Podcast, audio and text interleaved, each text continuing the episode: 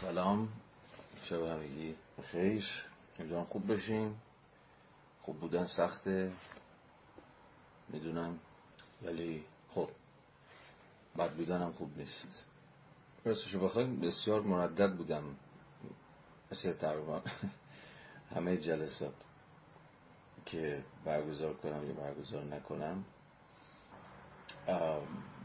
ترجیح میدم که به تردید ها هم حرف بزنم.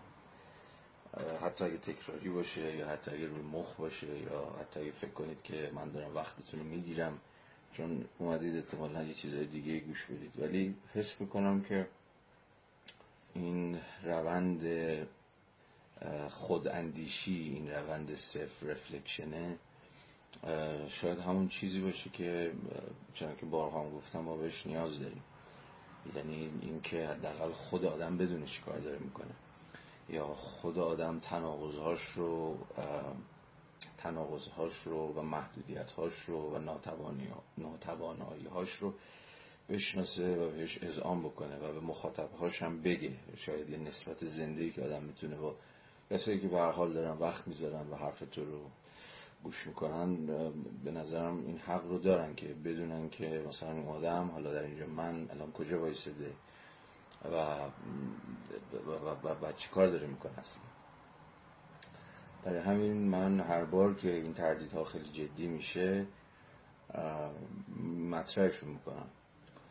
خیلی هم بر چیزی ندارم راستش بخوایم صورت بندیه گرچه هیچ سعی می‌کنم یه صورتی هم بهش ببخشم همجور پخش و پلا و پراکنده نباشه ولی خب اشتاب ناپذیره. بخواستم بگم که این تردیدم از کجا میاد. خب دو تا به نظرم چیز داره. دو تا سویه یا دو تا بعد عمده داره این تردید. یه تردیدش از اینجا میاد که از همون چیز میاد شاید. از التهاب از التهاب وضعیت. التهابی که اگه آدم یه ذره سنسوراش روشن باشه خب هممون یه ذره به حال حالا کمتر بیشتر حسگرهامون روشن دیگه. اتفاقی کن بیرون میفته که ما که دیوار که نیستیم که. ما بخشی از خودمون بیرونیم. حالا الان من درون نشستم زیر سخت ولی بخشی از بیرونم دیگه مثل شما. ولی به حال می‌خوام بگم اون التهاب بیرون نشت می‌کنه تو آدم. و آدم بالا پایی می‌کنه دیگه. یعنی آدم یه روز از خواب که شما بلند میشید ناگهان حجوم رویداد و فشار وضعیت آدم رو بعضی وقتا مچاله می‌کنه و بعضی وقتا آدم گیج می‌کنه. اصاب آدم خورد می‌کنه. یه چیزایی از این دست. و بعضی وقتا شما دوست دارید که بندازید کنار گروه های همه چیز.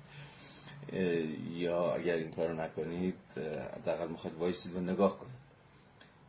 یا بعضی وقتا می‌خواید که خودتون بندازید توش و مشارکت کنید. نمی‌خوام بگم من کدوم یک از این هم ولی فقط می‌خوام بگم که این التهابه در من هست. بنابراین من اصلا نسبت به آن چیزی که میگم این جلسات چیز نیستم. خونسا نیستم. مثل هممون. اینو به عنوان یک امتیاز یا ویژگی یا استثناء یا معرفی خود نمیگم من اینجا که کلاس معرفی خودم که نیست که. فقط می‌خوام بگم بدونید که اینها در من هست. به عنوان کسی که دارید به حرفش گوش می‌کنه بنابراین وقتی این التحاب ها و اون فشارها و تنش وضعیت می‌زنه بالا این خود به خود رو ما هم اثر خودش رو میگذره دیگه و خب اینجاست که در این حال باید یک جور مهار نفس کرد انگار. چون به حال واقعیت اون واقعیت اجتماعی که بارها بارها در این کلاس هم راجبش صحبت کردیم که وای نمیسته که می‌زنه داغونتون می‌کنه. و اینجا مالدن یه حدی از تنظیم حدی از مهار حدی از ساماندهی نفس لازمه که شما در عین اینکه چیزه اوضاع شیر تو شیره شما خودتون نگه دارید و بتونید کار کنید یا بتونید ادامه بدید یا بتونید به حال یه غلطی بکنید حالا هر چی که هست. منم چون کاری جز این بلد نیستم انجام بدم هر بار خودم خرکش می‌کنم که خب تو که کار دیگه که بلد نیستی انجام بدی. کار دیگه ازت بر نمیاد. احتمالا البته نمی‌دونم شاید بر بیاد من خبر ندارم یا خودم رو به بی خبری می‌زنم. ولی به حال به نظر میاد که این کلاس ها لایو ها بحث ها نمی‌دونم چی هرچی که هست اینم تنها کاریه که من می‌تونم بکنم. و این شاید تنها تنظیم و ساماندهی نفسی باشه که دست من برمیاد. در دل این وضعیت التهابواری که هممون هم توشیم و ازش خبر داریم. اما یه دلیل دیگه هم داره و اون دلیل اینه که اون, اون دلیل اون دلیل خیلی دلیل بدیه. و اون اینه که من جسارت کافی ندارم که همه اون چیزی که فکر می‌کنم و بگم. امروز فکر می‌کردم که مثلا رجوع همین ماجرایی که پیش اومده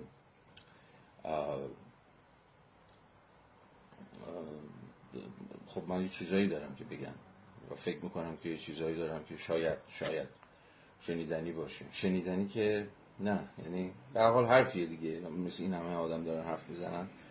ولی بعد احساس کردم که حالا به هر دلیلی دلیل حالا دلیلش اصلا مهم نیست. من این جسارت رو ندارم که همشو بگم. و به نظرم رسید که عوض این که صرفا با سکوت از کنارش رد بشم باید بگم. باید بگم که نمی‌تونم حرف نمی‌تونم نمی‌تونم همون چیزی که تو ذهنم رو با شما در میون بگذارم. و تصمیمم اینه که یا در واقع ترجیحم اینه که اگه آدم می‌خواد یه چیزی بگه یه حرفی می‌خواد بزنه یا با تهش بگه همه اون چیزی که فکر می‌کنه رو به شفافیت تام مطرح کنه یا اینکه دو تاشو بگه و چند تاشو زیر فرش قایم کنه یا ازشون بپره. یا مطرح نکنه یا هر چیزی شبیه به این این این خوب نیست. اینو من ترجیح نمیدم. من همیشه ترجیح میدم که اگه دارم اگه دارم یه کاری می‌کنم یه حرفی یا کتابی یا چه هرچی دیگه هر کار می‌تونم باش بکنم دیگه تخاطوش رو در بیارم. اگر نمی‌تونم که بگم آقا نمی‌تونم اون دست من ساخته نیست و فلان و بهمان رو ببندم. برای همین از خیلی وقت بحث ها مثلا حالا تو کلاس ملسایی طول می‌کشه و خیلی دوستان البته حقم دارم. میگن آقا چقدر کن چقدر آهسته فلان اینها. خب ناشی از این موزه هست. موزهی که به حال ترجیح میده که بره تا ته قصه تا جایی که توانشی داره. درباره مسائل سیاسی و اجتماعی روز چون خیلی دوستان میگن خب چیه چی فکر می‌کنی حرف بزن فلان بهمان و خب درست هم میگن. به نظرم رسید که من خیلی حرف می‌خوام بزنم خیلی چیزا به ذهنم می‌رسه. حتی دو جایی که ترجیح میدم مثلا بگم آقا گروه آدورنو بذارید جیبی موضوع صحبت کنیم. ولی خب هم به حال درست یا غلط قرارمون این بوده که بشینیم راجع به همین حرفای بابا حرف بزنیم. ولی البته که همیشه سعی من بوده و فکر می‌کنم تا حدی هم کامیاب بودم. در کامیابی ها هم توهمی ندارم. که درسته که راجع آدورنو حرف زدیم یا راجع به هگل حرف زدیم اما در اینا راجع خودمون هم حرف زدیم. اما ماجرای اون میانجیگریه که همیشه من ازش حرف می‌زنم فکر می‌کنم توی این لایو ها بوده تا حدی اگر اشتباه نکنم. که شاید انتظایی ترین حرف ها رو هم من سعی کردم یه ذره بکشم اینجا و یه ذره چیز ترشون کنم زندهشون کنم یا ملموسشون کنم یا انزمامیشون کنم یا هر چیزی از این دست. ولی به حال فارغ از اینکه قرار ما اصلا این بوده که این کلاس آدورنو باشه سشنبه هگل باشه ولی وسوسه در من بوده. بعد دیدم که خب وقتی نمی‌تونی تو رو بری وقتی هی ملاحظه می‌کنی هی خودتو سانسور می‌کنی هی اینو بگم اونو نگم اینو چجوری بگم اونو چجوری نگم و این بازی ها این این این این ادا که آدم به حال باید در وضعیت قلشتراوس تعقیب آزار این وضعیتی که ما داریم توی زندگی می‌کنیم. وضعیت تعقیب آزار. شما هی باید ادا در بیاری و هی یه حرفی رو هزار جور بپیچونی تا مثلا بخوای بگی خب نگو دیگه تو ببند. این نگفتنه اتفاقا به نظرم صادقانه تره راستشو بخوام ولی خب در این حالم باید بهش اعتراف کرد. در این حالم باید بهش اعتراف کرد. و تصدیق کردیم. که حداقل همگان بدونن که یه واقعیت اجتماعی دقیقا هست که فرسی داره و اون فرس اون فشارش شما رو تبدیل می‌کنه به آدمی که یه جایی ملاحظه کار میشید یه جایی سپر میندازید یه جایی فیتیلر می‌کشید پایین و یه چیزهایی شبیه به حال من دارم این کار می‌کنم.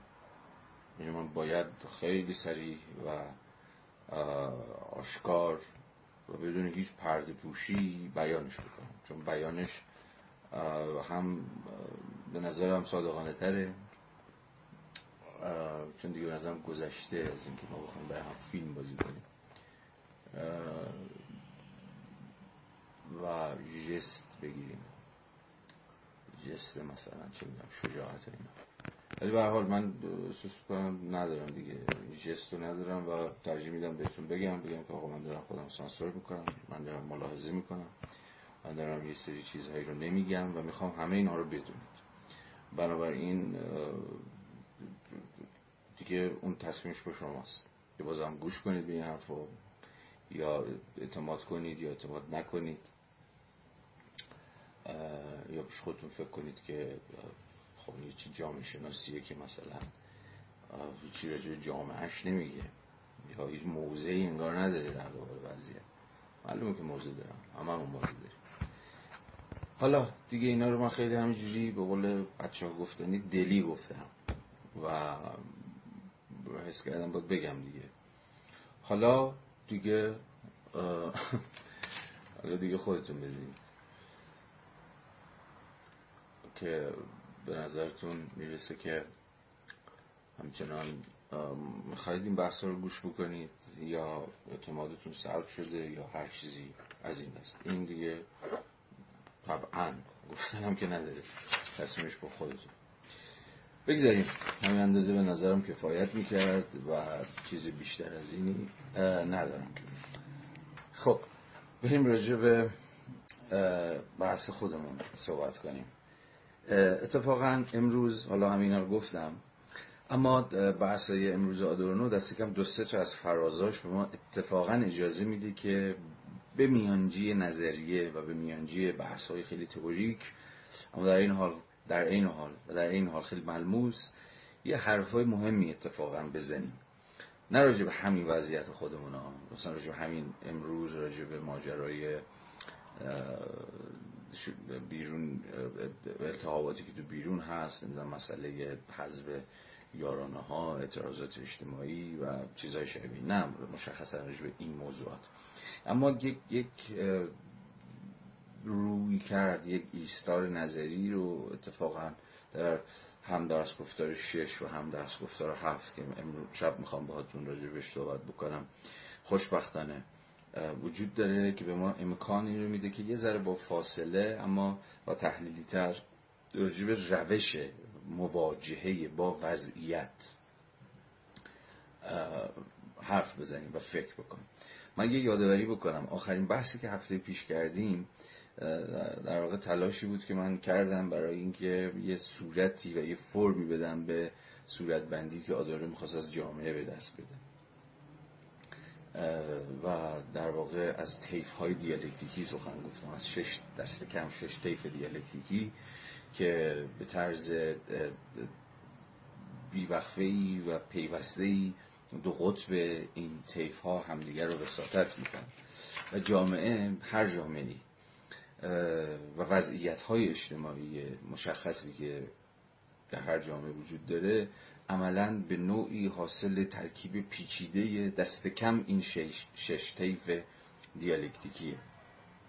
که یادآوری فقط بکنم عملیت و ساختار بود طیف اول طیف دوم. طیف انتظایی و انزمامی بود طیف سوم ایستایی و پویایی طیف چهارم پیوستگی و جداسازی یا انفکاک طیف پنجم ادغام و تمایز طیف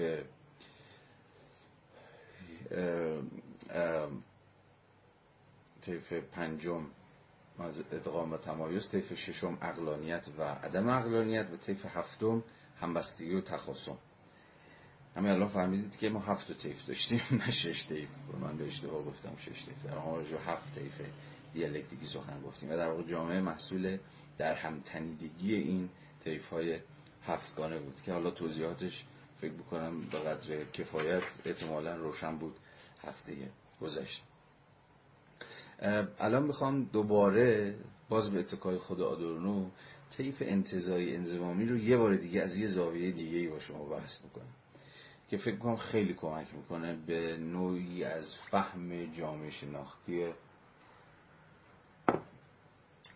به نظرم بسیار قابل دفاع بسیار راهگشا. که الان میگم چیه و چه کمکی می‌کنه. احتمالا در فهم همین وضعیت های عجیب و غریبی که داریم اثر می‌گذاریم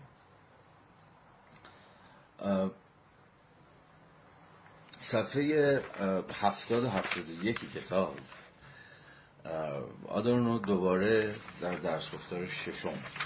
البته به فراسای قبلش هم در اختزا دوباره باز خواهم ولی در این دو صفحه یه بار دیگه آدورنو مفهوم انتظایی انزمامی رو می‌کشه وسط. من می‌خوام یه فراز نسبتا کوتاه رو از خود رفیقمون آدورنو بخونم بعد راجبش با شما بحث بکنم. و تا جایی که شدنیست باز بکنم که قصه از چه قرار اگر احیانا کتاب دم دستتون هست صفحه هفتاد لطفا ببینید خط ششم هفتم تقریبا. که آدورنو میگه جهان ما زیر سلطه قواعد انتظاری است. و روابط میان افراد خود چنان انتظایی شده است که امر انزمامی به نوعی یوتوپیا بدل شده است. که در واقع که در واقع هم چنین است. افراد گمان می‌کنند. حالا اینا توضیح میدم. امر انزمامی به یوتوپیا تبدیل شده است. این است یعنی افراد گمان می‌کنند که به تمامی انزمامی بودن و اشاره به اینجا و اکنون همه چیز را رو به راه خواهد کرد. بدون توجه به این واقعیت که امر به اصطلاح انزمامی امور واقع یا در واقع امر به اصطلاح انزمامی یا همون در واقع امور واقع خود تا حد زیادی بیانی از نظم انتظایی روابطی است که در تعریف مفهوم جامعه کوشیدن به شما نشان دهم این نکته بدان معناست که حتی در تحقیق تجربی با پیشروی تفکر فرد بارها و بارها و نسبتا به سرعت مجبور می شود دقیقا مفهوم شبکه اجتماعی را اختیار کند که نه فقط قواعد تجربه گرایی علمی آن را من کردند بلکه این مفهوم به سراحت در تقابل با معانی زمینی لیبیدینال اصطلاح انزمامی است خب حالا این فراز یه ذره عجیب و غریب. یعنی چی؟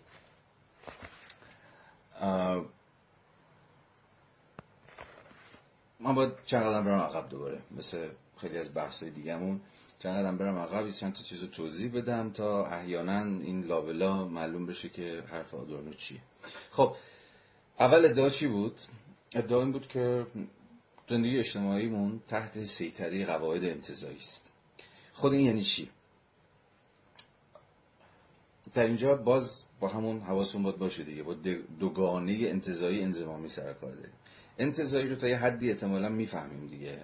کم و بیش اون دلالت های روزمره هم که کلمه انتظایی داره اینجا یه ذره به دردون بخور من حالا بارها رو مفهوم ابسترکت اینو صحبت کردم سعی کردم یه بیان فلسفی دقیقا ازش بدم دیگه به اون بحثا نمی‌خوام برگردم. ولی همین تنینی که توی زبان طبیعی روزمرمون داره که وقتی میگیم یه چیز انتظاییه یعنی انگار یه ذره بالاست دیگه نه؟ یه ذره دور از ما انگار یه ذره هر امر انتظایی انگار یه حدی از قریبگی رو داره یا حدی از همین فاصله رو داره با ما. به معنای لغویش هم اگر برگردیم من یعنی جدا شدن یعنی کنده شدن. و امر انتظایی انگار امر جدا شده است یا امر کنده شده است. از چی؟ از حالا در بحث ما از خود زندگی از روند زندگی زندگی. نه؟ حالا این روندهای انتظاع رو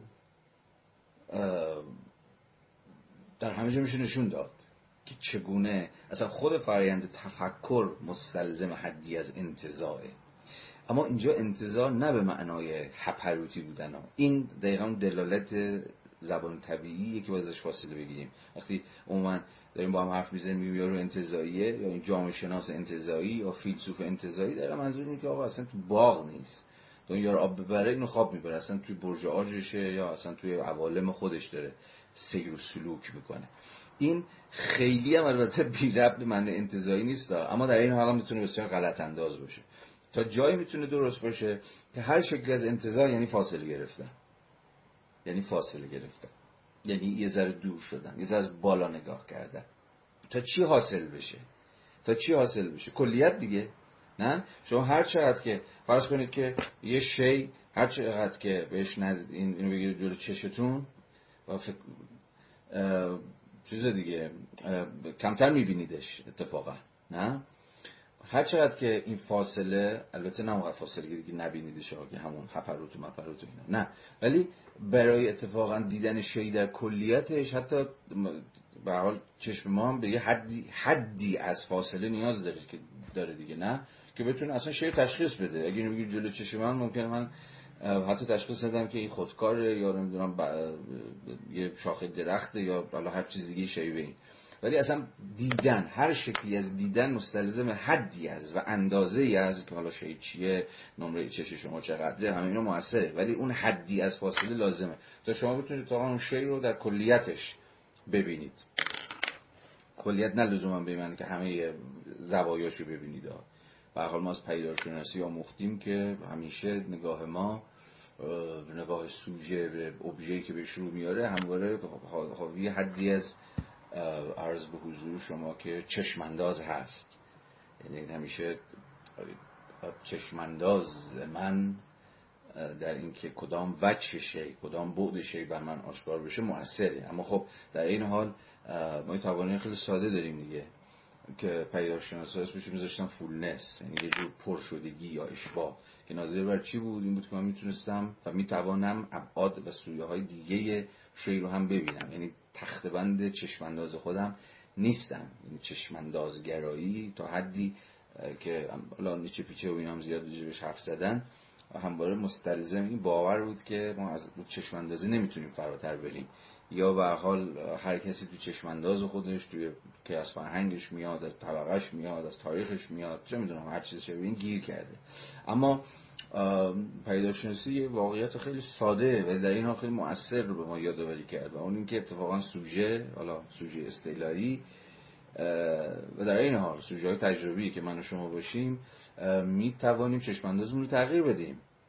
یعنی میشه این شی رو در زوایا و شی مفهوم یه وضعیت تاریخی یه شخصیت یا هر چیزی که فکر هر چیزی که می‌تونه ابژه تعمل ما قرار بگیره. می‌تواند از مناظر و چشماندازهای گوناگونی نگریسته بشه تا در نهایت ابژه واجد یه قسمی فولنس بشه. یعنی اشباه بشه. یعنی یعنی به یک نوعی توتالیتی شی حاضر بشه نزد من. گرچه این توتالیتی به یه تعبیری هیچ وقت حاضر نمیشه. چون همیشه مناظر دیگری هست همیشه چشم های دیگری هست. ولی برها ولی برها بحث از کجا به اینجا کشید؟ می‌خواستم abstract رو توضیح بدم انتزاعی رو و abstraction رو فرایند منتزع شدن رو توضیح بدم که گفتم به معنای فاصله گرفتن و جدا شدن و کندن و اینجور چیزاست که شما برید و یه ذره بیرون نگاه بکنید یه ذره با فاصله نگاه بکنید. چون در وضعیتی که شما فاصله ای با ابژه ندارید با موضوع ندارید. اصلا با زندگی خودتون اصلا با شخص خودتون ندارید که باز تو سنت پیدارشناسی اینا که البته از دیلتای و اینها میاد ما اسمش رو می‌ذاریم lived experience دیگه نه؟ تجربه زیسته. تو تجربه زیسته هنوز سوژه ابژه اصلا شکل نگرفته. سوژه ابژه با هم دیگه یکی هم. یعنی چی؟ یعنی که در واقع اصلا مرحله پیشا تعملیه دیگه. تجربه زیسته پری رفلکتیو این خیلی نکته مهمی لطفا اینو گوشه ذهنتون نگه دارید بارها بارها باش کار خواهیم داشت. همین جلسه هم جلسات بعدی در حین همین بحثایی که حول جامعه شناسی می‌کنیم و حتی در بحث‌های پیداشناسی روحیه خب لیوید اکسپریانس یا تجربه زیسته. گفتم که در واقع یه جور تجربه پیشا تعملیه مرحله که هنوز انفکاک و تمایزی بین سوژه و شکل نگرفته. یا به تعبیر بهتر اصلا نه سوژه هست نه ابژه معناش چیه؟ معناش اینه که من غرق غرق زندگی من. باز این حرف خیلی برای شما مطمئنا قابل فهمه. همه بازم رجوع کنید به خودتون. به نظرم راهگشا در این کمکی که در این مواقع آدم می‌تونه خودش بکنه که تو بره و یه ذره این صورت بندی ها رو تو ذهن خودش با تجربه زندگی خودش مرور کنه و بررسی بکنه. خب وقتی من توی تجربه زیسته خودمم یعنی تو خودم غرقم یعنی دارم زندگی می‌کنم دیگه. نه؟ همه امور واجد یه قسمی بداهتن. بداهت به معنی اویدنسی یعنی چی؟ واجد قسمی بیواسطگی هن. بین من و تجربهم فاصله ای که نیستش که. من با تجرب... تجربم هر چی که هست یکی هم بیواسطم هم بیواسطم یعنی وساطتی بین اتفاق نشده فاصله بین اتفاق نیفتاده. نه من شدم سوژه نه تجربه هم نه زندگی هم. هیچ چیزم به ابژه یا به موضوعی که بهش فکر کنم راجبش تعمل کنم هنوز تبدیل نشده. اینجا هنوز ما در اون قلم رو لیوید اکسپریانسی تجربه زیسته. اما اما لحظه ای هست که می‌تونه خیلی متفاوت باشه برای هر کسی.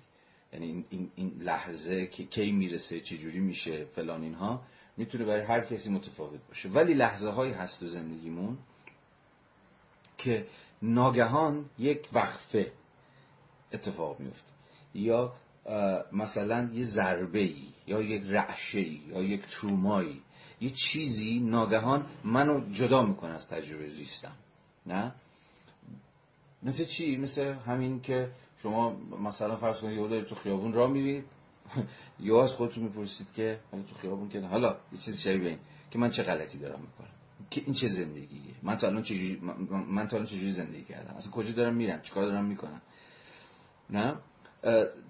این این چه مرحله ایه همون جایی است که باز به تعبیر پیدارشناسی اگر بخوایم سخن بگیم شما دیگه از سطح بداهت زندگیتون خارج میشید. یعنی دیگه زندگیتون دیگه براتون بدیهی نیست. دیگه همه چیز سر جای خودش نیست. درسته؟ یک وقفه ای ناگهان توش اتفاق میفته بازم میگم اینکه این وقفه چجوری اتفاق بیفته می‌تونه بسیار متنوع باشه و گوناگون باشه. می‌تونه یه گفتگو با دوست باشه می‌تونه که خوندن یه کتاب باشه می‌تونه شنیدن به سخنرانی باشه می‌تونه یه چه می‌دونم مواجهه با تجربه خیلی تروماتیک باشه. یا چه می‌دونم هر چیزی. یعنی اینقدر این دامنش می‌تونه متفاوت باشه که چیز نداره. یعنی واقعا هیچ هیچ سیاهی نمیشه ازش تهیه کرد. ولی اون مهم نیست. اون مهم نیست که چه جوری یا در چه لحظه ناگهان اون ضربه یا اون رعشه شما رو از تجربه زیستتون جدا می‌کنه بداهت زندگی رو در شما میپکونه و ناگهان شما از اون تجربه فاصله می‌گیرید. و در واقع اینجاست که وارد یه جور objective experience میشه یه جور تجربه عینی. یا در واقع تجربتون خودش به ابژه تبدیل میشه. نه؟ و شما میشید سوژه که حالا می‌خواد انگار از بیرون به خودش نگاه بکنه. و بیاندیشه که داستان چیه قضیه چیه.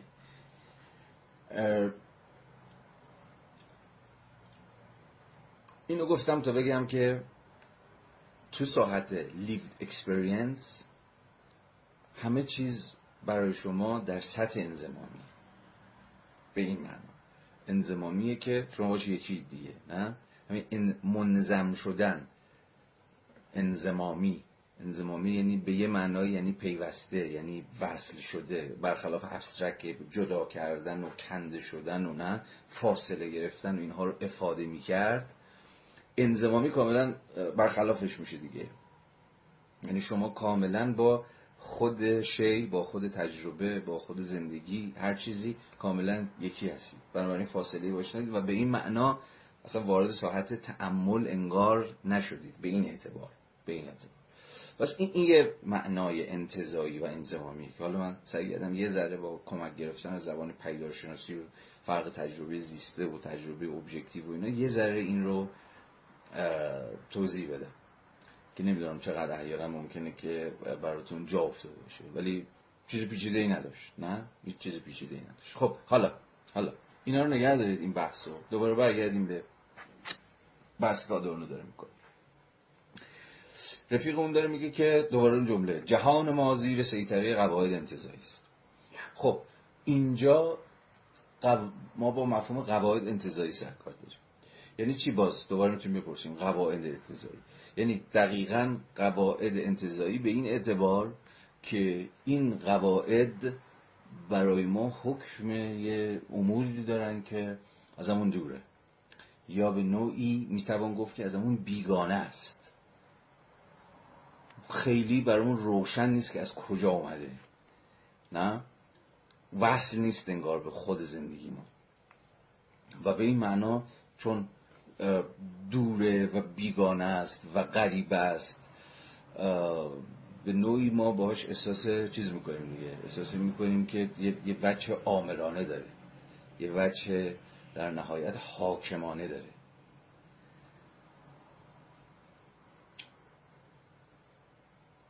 یه لحظه به چیز فکر کنید به همین اتفاقایی که مثلا در چند هفته اخیر افتاد. داشتیم زندگیمون رو می‌کردیم حالا چه زندگی. ولی به حال.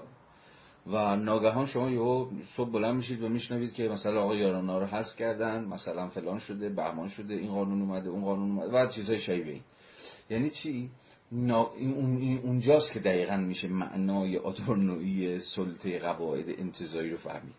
که ناگهان امر انتظایی خودش رو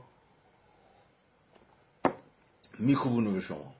خیلی نمی‌دونم کجا؟ نمی‌دونم چی جوری این اتفاق افتاد کی تصمیم گرفت نمی‌دونم چی شد چی نشد. ولی این این زندگی ناگهان در معرض اون نیروهای حاکمانه انتظایی و بیگانه که از ما دورن و فاصله دارن و چیزهای شبیه این ناگهان این ضربه رو شما خیلی عینی حس می‌کنید. درسته؟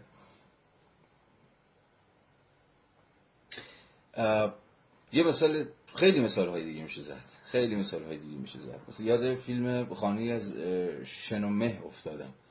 نمی‌دونم چرا. اصلا می‌دونم چرا یعنی بحثمون می‌خوره ولی نمی‌دونم چرا یاد این فیلم افتاد. خانی از شنومه شاید دیده باشید. بن کینگزلی و اون یه جنیفر کانلی اینها بازی می‌کنن. و اتفاقا داستان راجبه یه خانواده ایرانیه که سرهنگ ایرانی که رفته آمریکا و یه زن جوون. که هیچ رفتی هم به هم دیگه ندارن. ناگهان زن جوون قصه خونش رو از دست میده. چرا؟ چون مثلا اقساط بانکی خونه رو نپرداخته و پلیس میاد میندازتش بیرون و اون خونه رو میده به این خانواده ایرانی. یعنی خانواده توی یه پروسه این خونه می‌رسه به خانواده ایرانی و فیلم تبدیل میشه به درگیری این دو خانواده. در واقع این زن جوان که حالا مثلا یه پلیسی هم اگر فیلم درست یادم باشه که فکر می‌کنم همینه یه پلیسی هم مثلا حالا توی همین فرایند اخراج رو بندازید بیرون اینها مثلا باهاش رفیق شده و درگیری اینها با این خانواده ایرانی. خب این چه ربطی به قواعد انتظایی جامعه داره؟ دقیقا ربطش اینجاست که دو دو نفر آدم دو تا خانواده بدون اینکه هیچ دلیلی وجود داشته باشه ناگهان دقیقا به این دلیل که قربانیه یه سری قواعد انتظایی شدن که به شکل حاکمانه اونها رو از زندگیشون کنده. طرف داشته زندگیشون می‌کرده تق تق قصت پرداخت نکردی برو بیرون. و ناگهان زندگی که وارد یه پروسه فاجعه باری میشه. و حالا یه خانواده‌ای که اونم باز بر اساس همون قواعد بروکراتیک عجیب و غریب صاحب یه خونه شده اما درگیر با یه بابایی و خب کل قصه با یه فاجعه عجیب و غریب ختم میشه دیگه. نه؟ یعنی این قواعد چجوری حتی آدم ها رو به جون هم میندازه؟ و بدون اینکه شما بدونید یا بدون اینکه حواستون باشه البته امروز باز انبوهی از دانش ها هم شکل گرفتن که اتفاقا کارشون اینه که میگن بیان اینجا ما به شما خواهیم گفت که چجوری بتونید همین قواعد انتظایی حاکم بر جامعه بر بازار بر اداره بر بروکراسی بر دانشگاه و چیزهای شبیه این رو ازش سر در بیارید دیگه. انواع و اقسام مشاوره های اقتصادی مشاوره های مالی مشاوره های تحصیلی و چیزهایی که شبیه این شکل گرفته اصلا چیه؟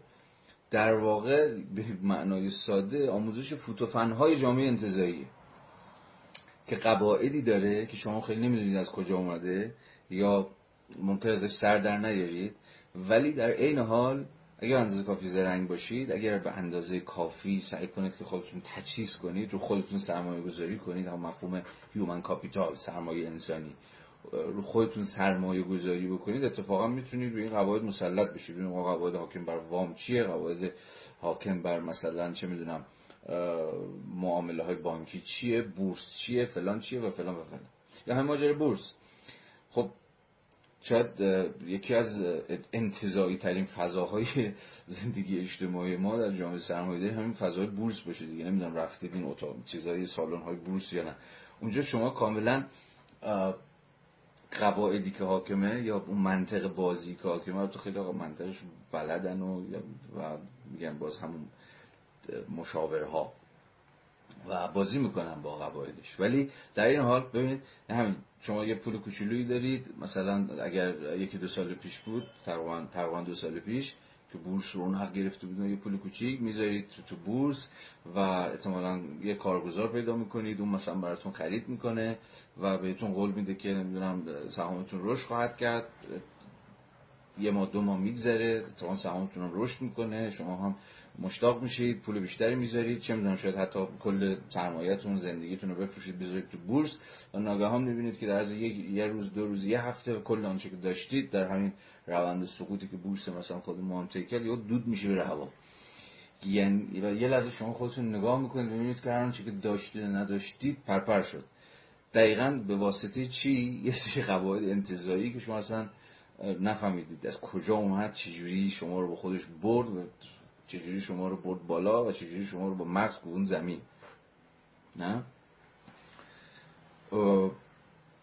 و خیلی مثال های دیگه. و انبوهی از مثال های دیگه در حوزه های مختلف که می‌شود زد که نشون میده به چه معنا این رفیقمون داره میگه که ما در جامعه داریم زندگی می‌کنیم که تحت سیطره قواعد انتظاییه و اتفاقا اختزای پیچیده در شدن هر دم فضاینده تر زندگی اجتماعی دست بر غذا همین انتظایی تر شدن هم هست. نه؟ شما مدام و مدام در معرض قواعدی قرار می‌گیرید. نیروهایی. نیروهایی که دارن شما رو هدایت می‌کنن. یا اون نیروهایی که همون باز چون از جنس واقعیت اجتماعی هم فورسی دارن به شما وارد می‌کنن. ولی خیلی وقتا اصلا نمی‌تونید تشخیص بدید منشأ نیرو کجاست. کدوم نیرو داره شما رو میچلونه داره داره استخونات رو خورد می‌کنه. خیلی وقتا. داره شیرت رو می‌کشه. ولی می‌فهمی که نیروه هست. این این نیروه چیز نیست. فکچوال نیست. به همون معنی که هفته پیش راجع فکچوال حرف زدیم یعنی خیلی با ادراکات حسی شما نمی‌تونید اتفاقا این نیروی اجتماعی رو این social fact واقعیت اجتماعی به مثابه نیرو به مثابه زور رو با چیز نشون بدید. و اینجاست هم که یکی از نقل های همیشگی آدورنو پوزیتیویزم اینه که چون پوزیتیویزم شیفته fact ه هیچ وقت نمی‌تونه این نیروهای پنهان رو این قدرت های انتزاعی حاکم بر زندگی اجتماعی ما رو تشخیص بده بشناسه به حرف بزنه. چون بیش از اندازه سطح تحلیلیش به سطح فکت ها یعنی به همون امور که واجد یه قسمی از ادراک پذیری حسی حسی هستند. خودشون محدود کرده نمی‌تونه این قواعد پنهان رو تشخیص بده و به نوعی رمزگشایی بکنه از این نیروهایی که اتفاقا اتفاقا در جامعه دمادم پیچیده تر شونده ای که ما داریم توی زندگی می‌کنیم دست بر اون نیروهای پنهانن که اون نیروهای غیر فکچوال اما در این حال واقعی فکچوال نیستن. اما واقعی هن. اما اکچوال یعنی فعلیت دارن دارن اثر می‌ذارن دارن نیرو آزاد می‌کنن دارن ما تعیین می‌کنن یا جهت میدن یا سخران رو خورد می‌کنن یا هر چیزی از این دست پس یه در واقع یکی از تفاوت های این جامعه شناسی دیالکتیکی که آدورنو داره ازش حرف می‌زنه با جامعه شناسی پوزیویستی دقیقا همین سطح سطح فکچوال و غیر فکچوال زندگی اجتماعی سطح فکچوال هم سطح مشاهده پذیر اصلا فرض بکنید و سطح غیر فکچوال سطحی که مشاهده پذیر نیست اما چون که گفتم واقعیه. و این نیازمند نوعی چیزی که آدانو یه جایی اسمش می‌ذاره جامعه شناسی عمقی دپس سوسیولوژی یعنی جامعه شناسی که باید تو اعماق. چون در این سطح چیز در این سطح در این در این سطح ظاهر در سطح اپیرنس سطح نمود خیلی چیزی آشکار نمیشه.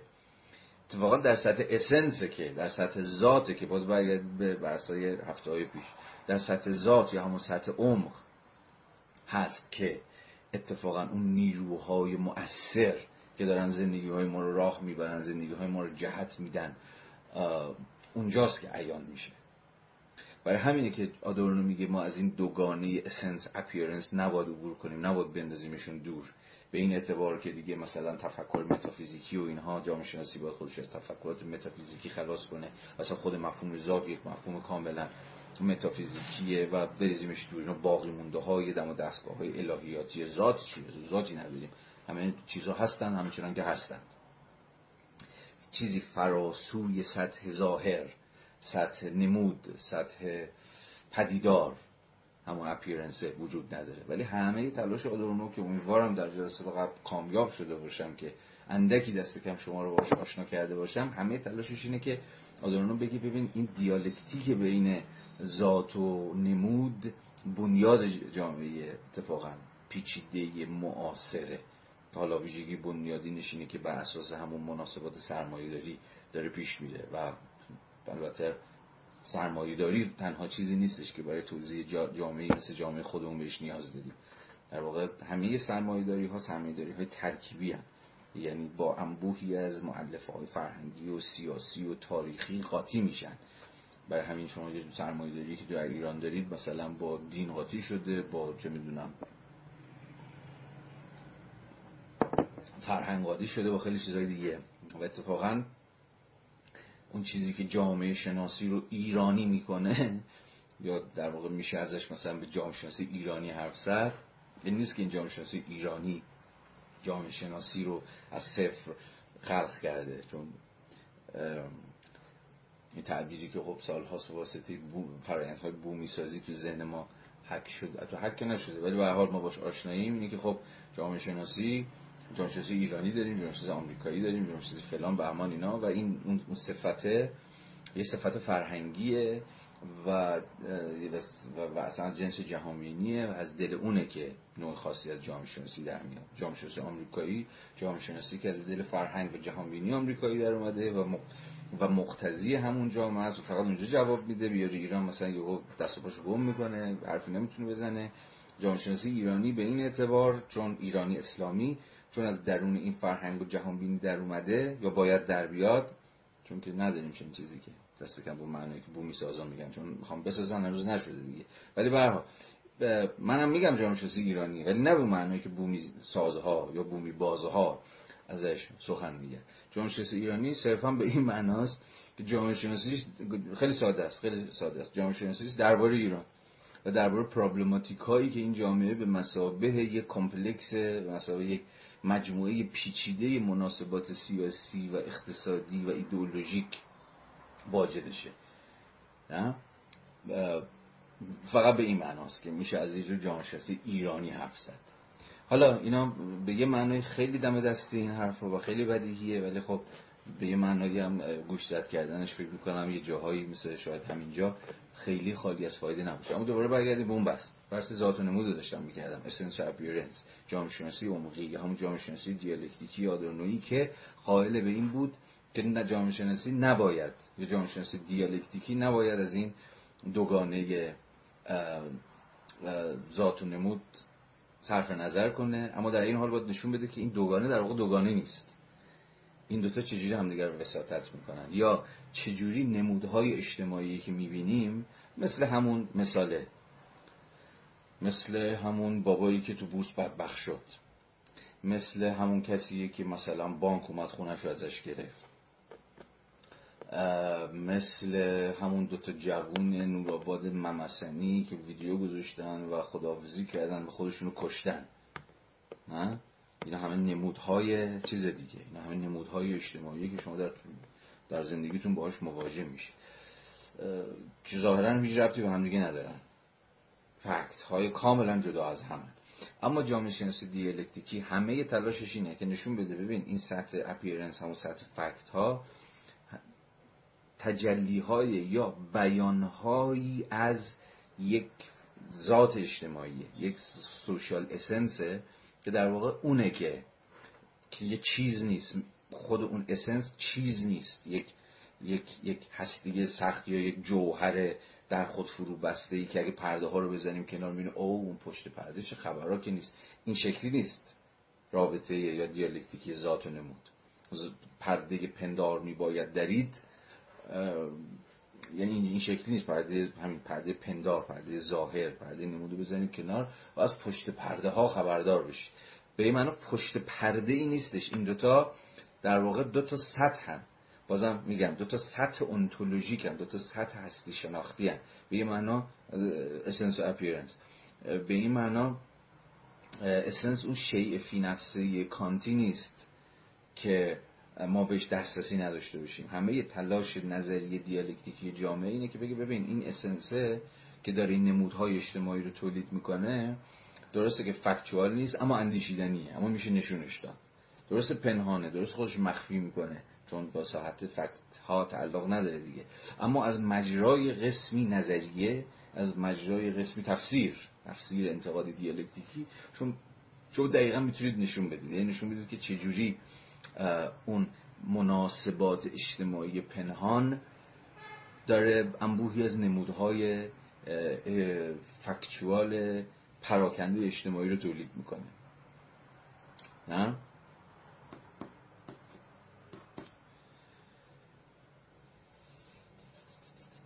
و به این معنا یه تحلیل جامعه شناختی زمانی کامیابه. ساعت چند؟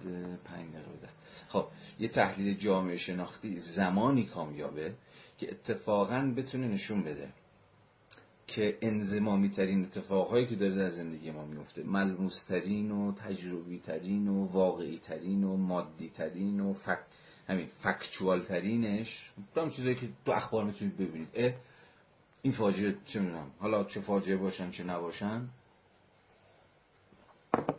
فکچوال ترین اتفاقها و خردترین ها و تجربی ترین ها و مشاهده پذیر ترین ها رو شما فقط زمانی می‌تونید بفهمید.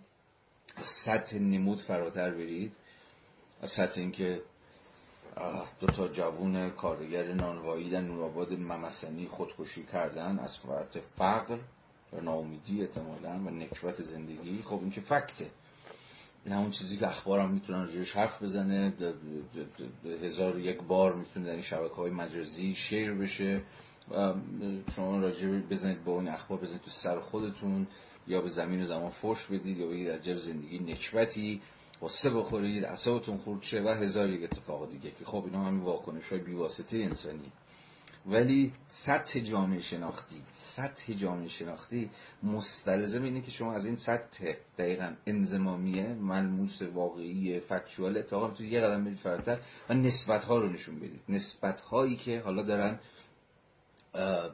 ساز و کارهایی که مکانیزم هایی که هرچی می‌خواید اسمشو بذارید. در مقام یه جور سوشال اسنس در مقام یه جور ذات اجتماعی دارن تولید می‌کنن. مرگ یعنی میشه توضیح داد ساز و کارهای اجتماعی تولید مرگ.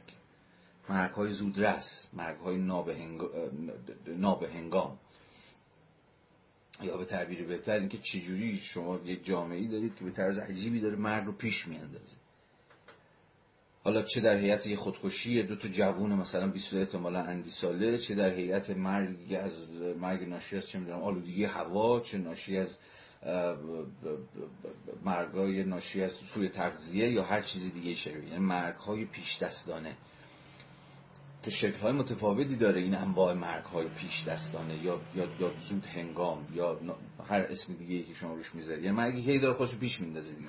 یعنی هی داره میاد جلو. این رو شما یا باید بشینید فقط رجبش مرسیه بسرایید و از این حرف بزنید که همه جا بوی مرگ میده و از این حرفا که بله میده. اما یه سطح دیگه می‌تونید ازش فراتر بیاید و سازوکار رو توضیح بدید.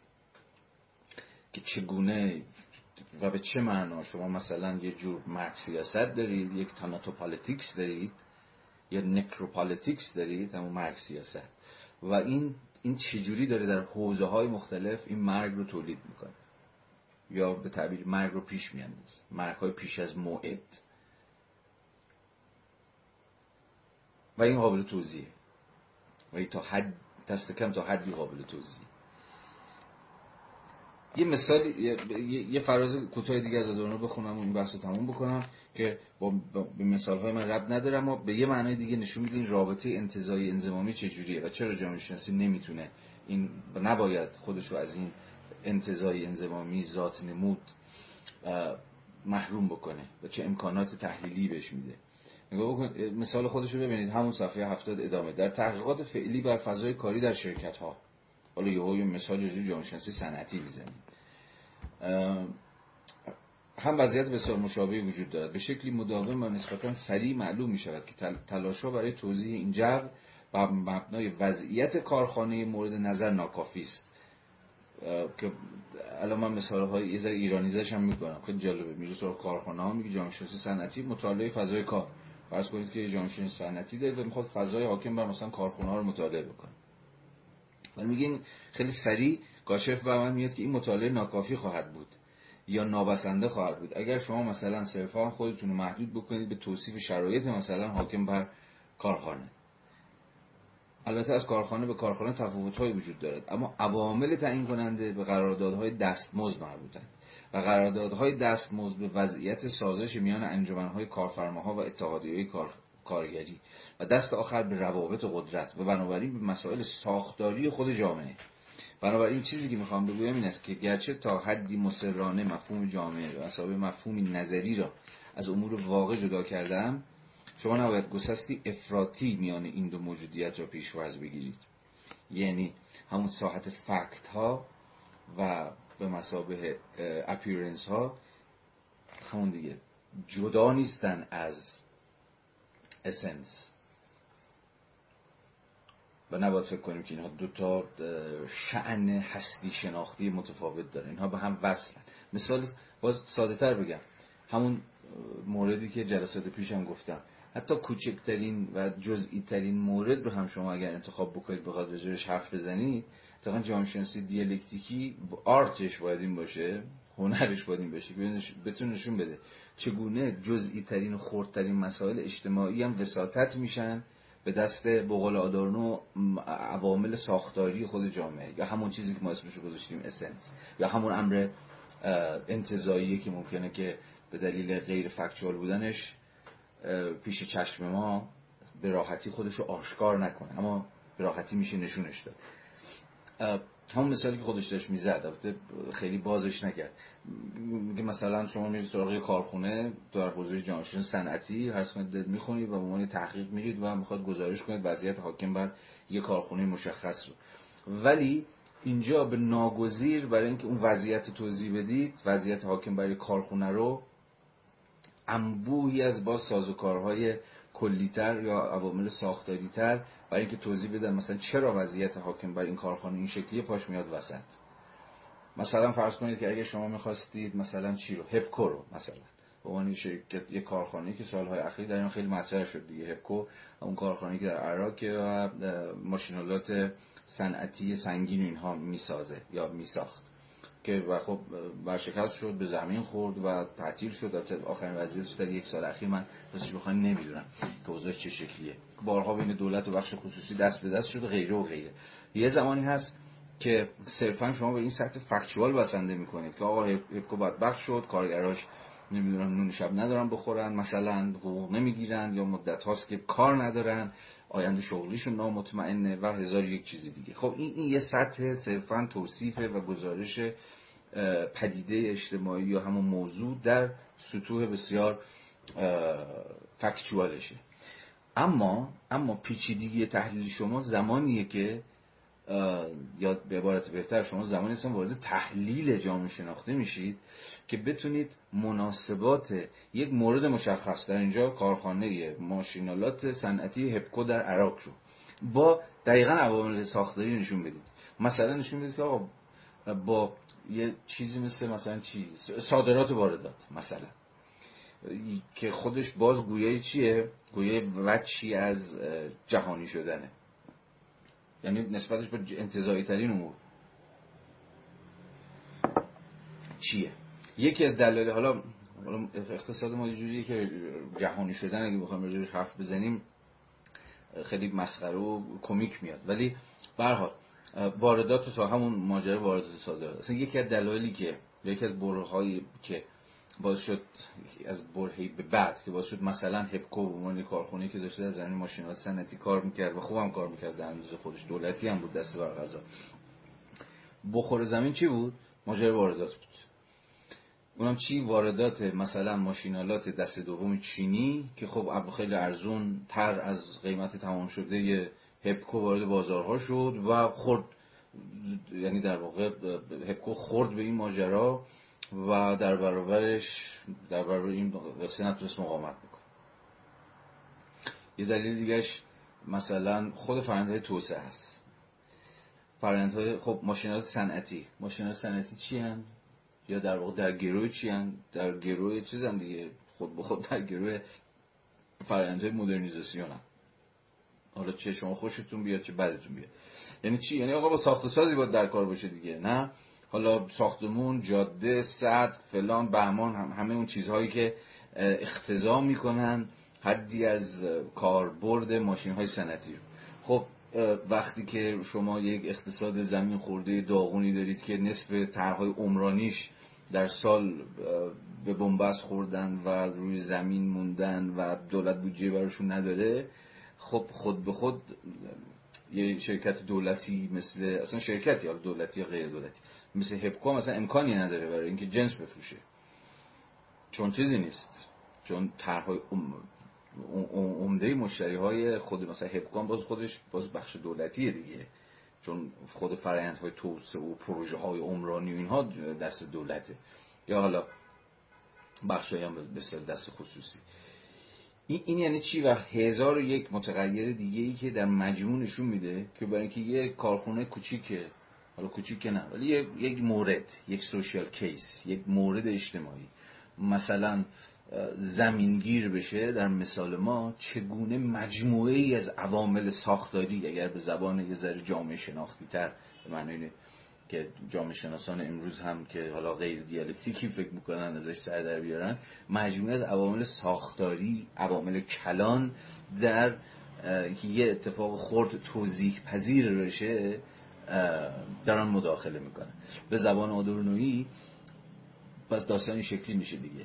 سطح فکشوال سطح امور تجربی خورده انزمامی به میانجی انبوهی از مناسبات و سازوکارهای کلانتر قابل توضیح اگر شما این نسبت بین جز و کل رو نتونید در تحلیلتون رهاز کنید نتونید نشون بدید که این جز این مورد مشخص. چجوری مسئول میانجیگری مجموعی از عوامل کلی تر از خودشه؟ در حال سطوح سطوح انتظاع چندگانش اون موقع شما اصلا وارد سطح تحلیل نشدید. یه مثال باز دیگه اینکه جا بیفته. مثلا حتما یادتونه یا حالا من یادتون میارم که در قبل از ماجرای کرونا و اینها یکی از داستانی که تو دانشگاه وجود داشت خب مسائل سنفی اینا خیلی بالا گرفته بود. مسئله سلف مسائل خوابگاه مسائل مربوط به سرویس و چیزای شبیه خب همیشه بوده دیگه به یه نوعی. همیشه به نوعی این داستان چیز بوده وجود داشته. اما داستان از کی جدیتر شد؟ از زمانی که یعنی وارد سطح تحلیلی تری شد. وارد این سطحی که شما ممکن بود که ظاهرا مثلا به عنوان کسی که فعال سنفیه مثلا دست گذاشتید روی این که آقا این چه وضع مثلا خوابگاهه. ولی زمانی از این سطح جزئی می‌تونستید فراتر برید که نشون بدید که ببین اینکه وضعیت خوابگاه های ما مثلا داغونه. حالا دست کم موقع داغون الان من نمی‌دونم واقعا. بازم ماجرای دانشگاه ها و اینها یا ما با بحران خوابگاه مواجهیم. خب همیشه با کسی خوابگاه مواجه بودیم دیگه. در هر دوره ای حالا ذره کمتر یه جایی توی دانشگاهی ذره کمتر بیشتر فلان بهمان چون باز متغیرهای میانجی زیادی هم وسط بودن. اما برای توضیح دادن یه چیز خیلی ساده مثل مثلا بحران خوابگاه شما نمی‌تونستید که تا تحلیل یکی از انتظایی ترین سطوح اجتماعی عقب نرید یا در واقع جلو نرید یا در واقع بالا نرید. یعنی بودجه سنواتی خب یکی چیزی که خیلی انتظاییه اون شو بودجه رو مثلا بازم بکنید رقم بزنید طرف هیچ نمی‌فهمید دیگه. به معنی خیلی انتظایی. یعنی خیلی دور از اینه که معنایی و دلالتی اصلا داشته باشه. و برای اینکه خود بودجه رو بفهمید هم ناگزیر باید ناگزیر هستید که خود اقتصاد سیاسی حاکم بر بودجه رو بفهمید. مثلا هایی که تا چند دست کم تا سال 97 که من خبر دارم خب کاملا این در بودجه ها بود دیگه. که دولت خودش مستقیما باز به دلیل همون ماجرا کسری بودجه و اینها و کسری بودجه که فهمش درگیر روی اقتصاد سیاسی کل نظام بودجه ریزی کشوره خودش رأسا نباید برای تأسیس خوابگاه جدید سرمایه گذاری کنه بلکه باید به شکل مشارکتی با بخش خصوصی و غیره و غیره. حالا دیگه جزئیات قانون جزئیات قانونیش الان خیلی برای من مهم نیست. و می‌خوام یه مثال خیلی ساده بزنم که نشون میده که داستانی که شما میرید وارد دانشگاه میشید و یارو به شما میگه ببین تا شیش خوابگاه ندارم مثلا یا با تو صف وایسی یا هر مثال دیگه ای که حالا باز رجوع بکنید به داستان خودت یا تجربه که احیانا ممکنه داشته باشید. یه زمانی شما می‌رسید به این و فوش خار مادر به دانشگاه و بالا پایین اینا می‌دید که آقا این چه وضعشه؟ خب بازی واکنش طبیعیه و چیز اوکیه. ولی یه زمانی هست که می‌خواد تحلیلش کنید تو دقیقا بفهمید ببین چیه داستان. برای این نمی‌تونید بازم از این سطح موردیه و خورده فراتر نرید. و تا تحلیل خود کل ساختار اقتصاد سیاسی کشور در واقع باید به یک نوعی با هزار یک میانجی برسید به خود تحلیل اقتصاد سیاسی. مسئله بودجه و هزار یک سیاست گذاری های کلانتری که در نهایت حالا اکسپریشنشون بیانشون یا تجلیشون در حوزه های خورد مثلا میشه اینکه شما چیز نده شما با بحران خوابگاه مثلا مواجهید.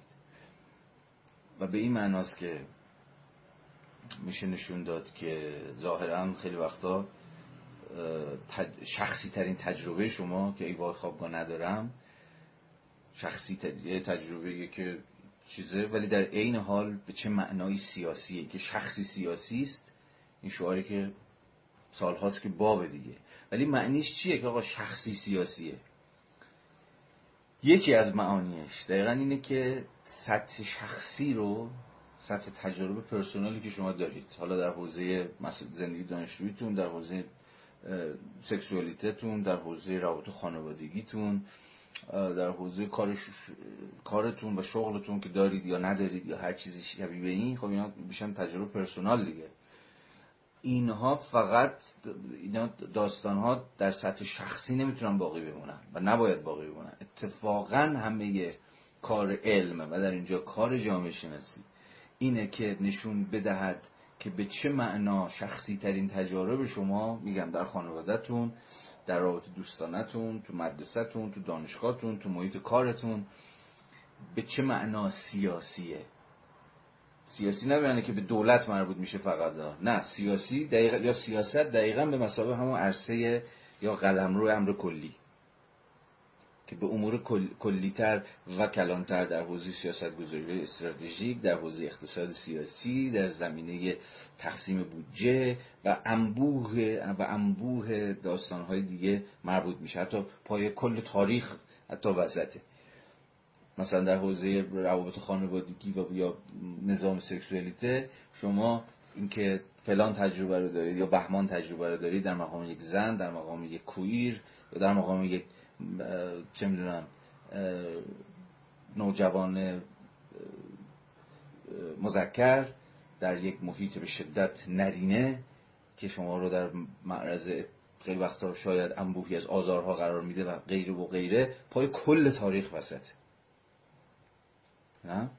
کل تاریخ با همه نظام های فرهنگیش و اسطوره‌ایش و مناسبات قدرتش و چیزهایی شبیه این خب به من اجازه بدید که ادامه بحث رو در هفته آینده در شنبه پیش رو در خدمتون باشم. اجالتا امشب همین اندازه رو امیدوارم از من بپذیرید. مرسی که تا اینجا هم حوصله کردید و گوش دادید. امیدوارم که بتونم هفته بعد در خدمتتون باشم و بحث رو توی دیگری و حول موضوعات دیگری با هم پیش ببریم. مرسی شب بخیر.